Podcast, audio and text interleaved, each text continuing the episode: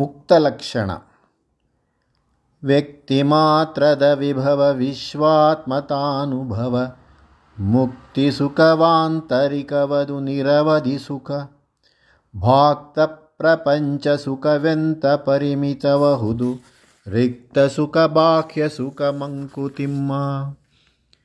ಈ ವಿಶ್ವಾತ್ಮ ಭಾವನೆ ಬರುವುದು ಪ್ರತಿಯೊಬ್ಬ ವ್ಯಕ್ತಿಯೂ ತನ್ನ ದೃಷ್ಟಿಯನ್ನು ನಿರ್ಮಮ ಭಾವದಿಂದ ಒಳಗಡೆ ತಿರುಗಿಸಿಕೊಂಡು ಅಲ್ಲಿ ಆದ ಬ್ರಹ್ಮಾನುಭವದಿಂದ ಹೊರಗಿನ ಲೋಕದಲ್ಲಿ ಎಲ್ಲೆಲ್ಲೂ ಬ್ರಹ್ಮದರ್ಶನ ಮಾಡಿದಾಗ ಮಾತ್ರ ಅದು ವ್ಯಕ್ತಿ ಮಾತ್ರದ ವಿಭವ.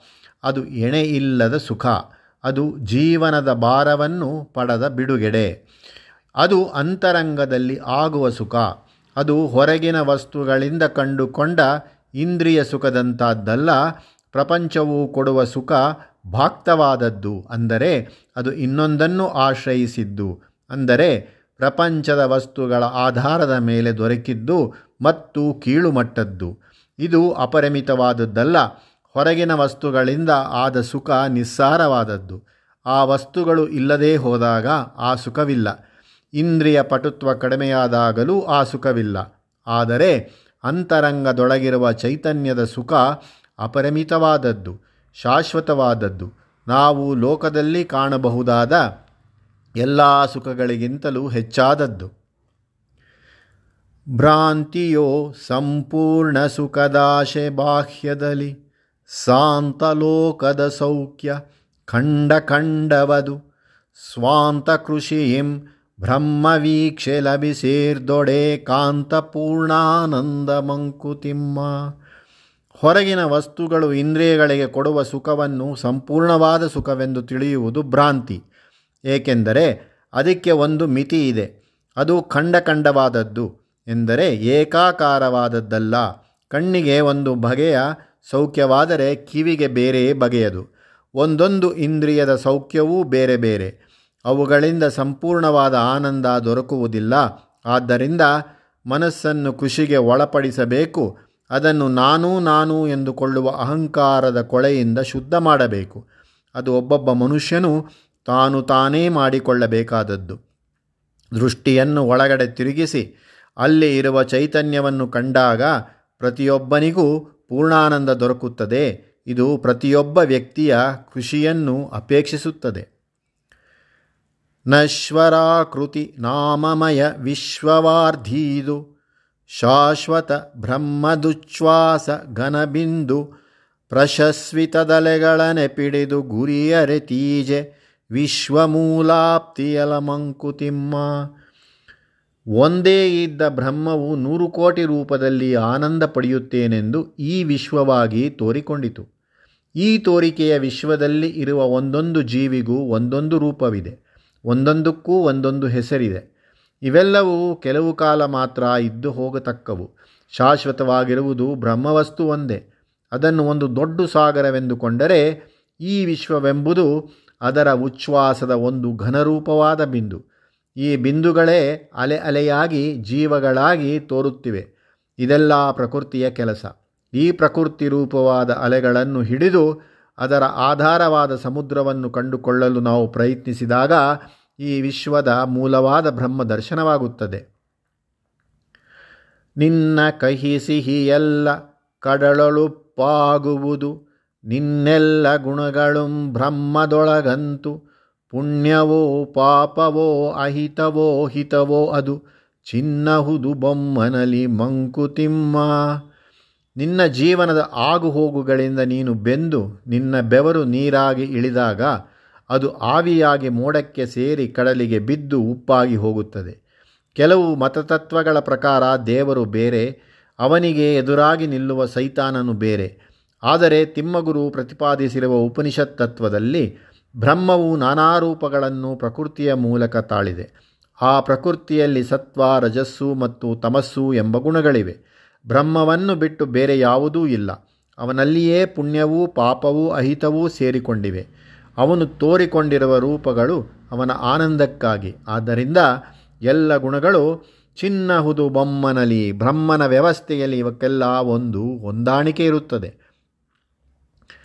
ಹೊರಗೆ ವಿಶ್ವದಿನಾಚೆ ದೂರದಲ್ಲಿ ನೀಲದಲ್ಲಿ, ಒಳಗೆ ಹೃತ್ಕೂಪದಾಳದಲ್ಲಿ ಮುಸುಕಿನಲಿ ನೆಲೆಗಳಿಂತೆರಡು ಮೂಲ ರಹಸ್ಯ ಕವುಗಳಲ್ಲಿ ಕಲೆ ತಂದು ನೀಮ್ಜ್ಞಾನಿ ಮಂಕುತಿಮ್ಮ.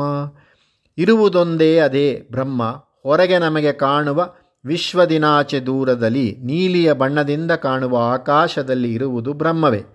ಅದು ನೂರು ಕೋಟಿ ರೂಪದಲ್ಲಿ ಆನಂದಕ್ಕಾಗಿ ಜೀವವಾಗಿ ತೋರಿಕೊಂಡಿರುವಾಗ ಅದರ ಜೀವದ ಹೃದಯದ ಒಳಭಾಗದಲ್ಲಿ ನಮಗೆ ನೆರವಾಗಿ ಕಾಣದೆ ಒಳಗೆ ಚೈತನ್ಯವಾಗಿ ಇರುವುದು ಬ್ರಹ್ಮವೇ.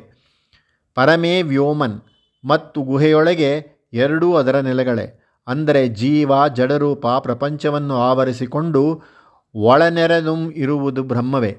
ಅದು ಎಲ್ಲಕ್ಕೂ ಮೂಲವಾದದ್ದು. ಆ ಎರಡು ಕಡೆಯಿಂದ ಬರುವ ಧ್ವನಿ ರಹಸ್ಯವಾದದ್ದು.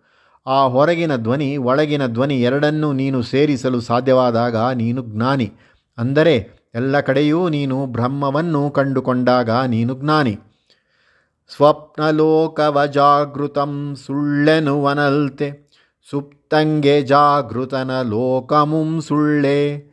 ಸ್ವಪ್ನ ಜಾಗ್ರತ್ ಸುಪ್ತಿಗಳ ಹಿಂದೆ ನಿರ್ಲಿಪ್ತ ಗುಪ್ತಾತ್ಮನಿಹದು ದಿಟ ಮಂಕುತಿಮ್ಮ ಮನುಷ್ಯನು ನಿದ್ದೆ ಮಾಡುತ್ತಿರುವಾಗ ಕನಸುಗಳಾಗುತ್ತವೆಯಷ್ಟೇ. ಅಲ್ಲಿ ಅವನು ಆನೆಯನ್ನು ನೋಡುತ್ತಾನೆ, ಸಾಗರಗಳನ್ನು ಕಾಣುತ್ತಾನೆ, ಎಷ್ಟೋ ದೂರ ಹೋಗಿ ಬೇರೆ ಬೇರೆ ಸ್ಥಳಗಳನ್ನು ನೋಡುತ್ತಾನೆ.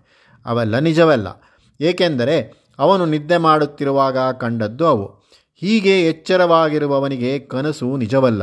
ಹಾಗೆಯೇ ಕನಸು ಕಾಣುತ್ತಿರುವವನಿಗೆ ತನ್ನ ಪರಿಸರದ ಜ್ಞಾನವಿರುವುದಿಲ್ಲ. ಅವನು ಸ್ವಪ್ನಲೋಕದಲ್ಲಿ ವಿಹರಿಸುತ್ತಾ ಇರುತ್ತಾನೆ. ಹಾಗೆಯೇ ನಿದ್ದೆ ಮಾಡುತ್ತಿರುವವನಿಗೆ ಎಚ್ಚರದ ಲೋಕ ಸುಳ್ಳು. ಸುಷುಪ್ತಿಯಲ್ಲಿ ಅಂದರೆ ಗಾಢ ಗಾಢನಿದ್ರೆಯಲ್ಲಿರುವವನಿಗೆ ಗಾಢ ನಿದ್ರೆಯಲ್ಲಿರುವವನಿಗೆ ಎಚ್ಚರ ಲೋಕವೂ ಇಲ್ಲ, ಕನಸಿನ ಲೋಕವೂ ಇಲ್ಲ. ಅವನು ಇದೆಲ್ಲವನ್ನೂ ಮೀರಿರುತ್ತಾನೆ, ಆಗ ಆತ್ಮವಸ್ತುವಿಗೆ ಇವುಗಳ ಯಾವುದರ ಅಂಟೂ ಇರುವುದಿಲ್ಲ. ಅವನು ನಿರ್ಲಿಪ್ತ, ಅದು ಗೂಢವಾಗಿದೆ, ಅದು ಇಂದ್ರಿಯಗಳಿಗೆ ನಿಲುಕದೇ ಇದೆ, ಆದರೆ ಅದು ಇರುವುದು ದಿಟ, ಏಕೆಂದರೆ ಈ ಮೂರು ಅವಸ್ಥೆಗಳಿಗೂ ಆಧಾರವಾಗಿರುವುದು ಅದೇ. ಭಾನುದಯಾಸ್ತಗಳನಲ್ತೆ ದಿಕ್ಕಾಲಗಳ ಮಾನಗಣಿತವು ನಮಗೆ ಮಾನವಿರದೊಡದೆಂ ಅನಂತ್ಯ ಶುದ್ಧ ಸತ್ತಾ ಮಾತ್ರ ಬೊಮ್ಮನದು ಲೀನನಾಗದರೊಳಗೆ ಮಂಕುತಿಮ್ಮ. ಸೂರ್ಯನು ಹುಟ್ಟುವ ಮತ್ತು ಮುಳುಗುವ ಕಡೆಗಳನ್ನು ಇಟ್ಟುಕೊಂಡು ನಾವು ದಿಕ್ಕುಗಳನ್ನು ನಿರ್ಧರಿಸುತ್ತೇವೆ. ಹಾಗೆಯೇ ಸೂರ್ಯನು ಹುಟ್ಟುವ ಸಮಯದಿಂದ ಹಿಡಿದು ಅವನು ಮುಳುಗುವ ಸಮಯವನ್ನು ಇಟ್ಟುಕೊಂಡು ಕಾಲವನ್ನು ನಿರ್ಧರಿಸುತ್ತೇವೆ. ಆದರೆ ಸೂರ್ಯನು ಬ್ರಹ್ಮವಸ್ತುವನ್ನು ತಿಳಿದುಕೊಳ್ಳುವುದರಲ್ಲಿ ಯಾವ ಪ್ರಯೋಜನಕ್ಕೂ ಬರುವುದಿಲ್ಲ. ಬ್ರಹ್ಮವಸ್ತುವು ಅನಂತವಾದದ್ದು, ದಿಕ್ಕು ಕಾಲ ಮೀರಿದ್ದು ಅದರ ವಿಷಯವಾಗಿ ಹೇಳಬಹುದಾದದ್ದು ಒಂದೇ, ಅದು ಇದೆ ಎಂದು. ಅದರೊಳಗೆ ನೀನು ಲೀನನಾದರೆ ನಿನ್ನ ಜನ್ಮ ಸಫಲವಾಗುತ್ತದೆ, ಕೃತಕೃತ್ಯವಾಗುತ್ತದೆ. ಸಂಕೇತ ಭಾವಮಯ ಲೋಕ ಜೀವನದನಯ ಸಂಖ್ಯೆ ಗುಣಹೇತು ಕಾರ್ಯಗಳ ಲಕ್ಷಣದಿಂದಂಕಿಂತಗಳು ಪ್ರದ ಪದಾರ್ಥ ಸಂಬಂಧಗಳು ಅಂಕೆ ಮೀರುದ್ದುದು ಸತ್ವ ಮಂಕುತಿಮ್ಮ ನಮ್ಮ ಲೋಕದ ವ್ಯವಹಾರ ನಡೆಯುವುದು ಸಂಕೇತಗಳಿಂದ. ನಾವು ಲೋಕವನ್ನು ಅರ್ಥ ಮಾಡಿಕೊಳ್ಳುವುದು ಸಂಕೇತದಿಂದ. ಸಂಖ್ಯೆ, ಗುಣ ಇವುಗಳ ಮೂಲಕ ನಾವು ಲೋಕದ ವಸ್ತುಗಳನ್ನು ನಿರ್ಧರಿಸಿಕೊಳ್ಳುತ್ತೇವೆ. ಯಾವುದು ಯಾವುದಕ್ಕೆ ಕಾರಣ, ಆ ಕಾರಣದಿಂದ ಏನು ಕಾರ್ಯ ಆಯಿತು ಎಂದು ಪದಾರ್ಥಗಳ ಸಂಬಂಧವನ್ನು ನಿರ್ಣಯಿಸಿಕೊಳ್ಳುತ್ತೇವೆ. ಇವು ಒಂದೊಂದಕ್ಕೆ ಒಂದೊಂದು ಹೆಸರನ್ನು ಕೊಟ್ಟು ಇನ್ನೊಬ್ಬರಿಗೆ ಪದಗಳ ಮೂಲಕ ತಿಳಿಸುತ್ತೇವೆ. ಆದರೆ ಪರತತ್ವವಾದ ಬ್ರಹ್ಮವನ್ನು ಹೀಗೆ ನಿರ್ಧರಿಸುವುದು ಬೇರೆಯವರಿಗೆ ತಿಳಿಸುವುದು ಸಾಧ್ಯವಿಲ್ಲ. ಅದು ಇವೆಲ್ಲಕ್ಕೂ ಮೀರಿದ್ದು. ಭೌತ ವಿಜ್ಞಾನ ವಿವರಗಳಿನೇನಾತ್ಮಂಗೆ ಪ್ರೇತ ಪ್ರಯಾಣ ಕಥೆಯಂತಿರ್ದೊಡೇನು. ಜಾತಿ ನೀತಿ ಸಮಾಜ ವರ್ಗ ಭೇದದಿನೇನು ಘಾತಿಯಿಲ್ಲಾತ್ಮಂಗೆ ಮಂಕುತಿಮ್ಮ. ಭೌತ ವಿಜ್ಞಾನವು ಭೌತವಸ್ತುಗಳನ್ನು ಪರೀಕ್ಷಿಸಿ, ವಿಶ್ಲೇಷಿಸಿ, ಅದರ ಮೂಲಕ ಮೂಲಧಾತುವನ್ನು ತಿಳಿದು, ಅದರ ಗುಣಗಳನ್ನು ಕಂಡುಕೊಂಡು, ಅದರ ಉಪಯೋಗವನ್ನು ಮಾಡಿಕೊಳ್ಳುತ್ತದೆ.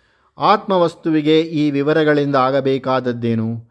ಮನುಷ್ಯ ಯಾವುದೋ ಒಂದು ದಿನ ಸಾಯುತ್ತಾನೆ ಆಮೇಲೆ ಅವನ ಸ್ಥಿತಿ ಏನು? ಅವನು ಎಲ್ಲಿಗೆ ಹೋಗುತ್ತಾನೆ ಎಂಬುದು ಆತ್ಮವಸ್ತುವಿಗೆ ಬೇಕಾಗಿಲ್ಲ. ಮನುಷ್ಯನು ತಾನು ಮಾಡಿಕೊಂಡಿರುವ ಜಾತಿ, ನೀತಿ, ಸಮಾಜ, ವರ್ಗಭೇದ ಇವೆಲ್ಲ ಆತ್ಮನಿಗೆ ಸಂಬಂಧಪಟ್ಟದ್ದಲ್ಲ. ಹೀಗೆ ಇವು ಯಾವುವೂ ಆತ್ಮವನ್ನು ಬಾಧಿಸುವುದಿಲ್ಲ ಮತ್ತು ಇವೆಲ್ಲ ಬ್ರಹ್ಮದಲ್ಲೇ ನಡೆಯುತ್ತಿದ್ದು ಇವುಗಳಿಂದ ಬ್ರಹ್ಮಕ್ಕೆ ನಾಶವಿಲ್ಲ.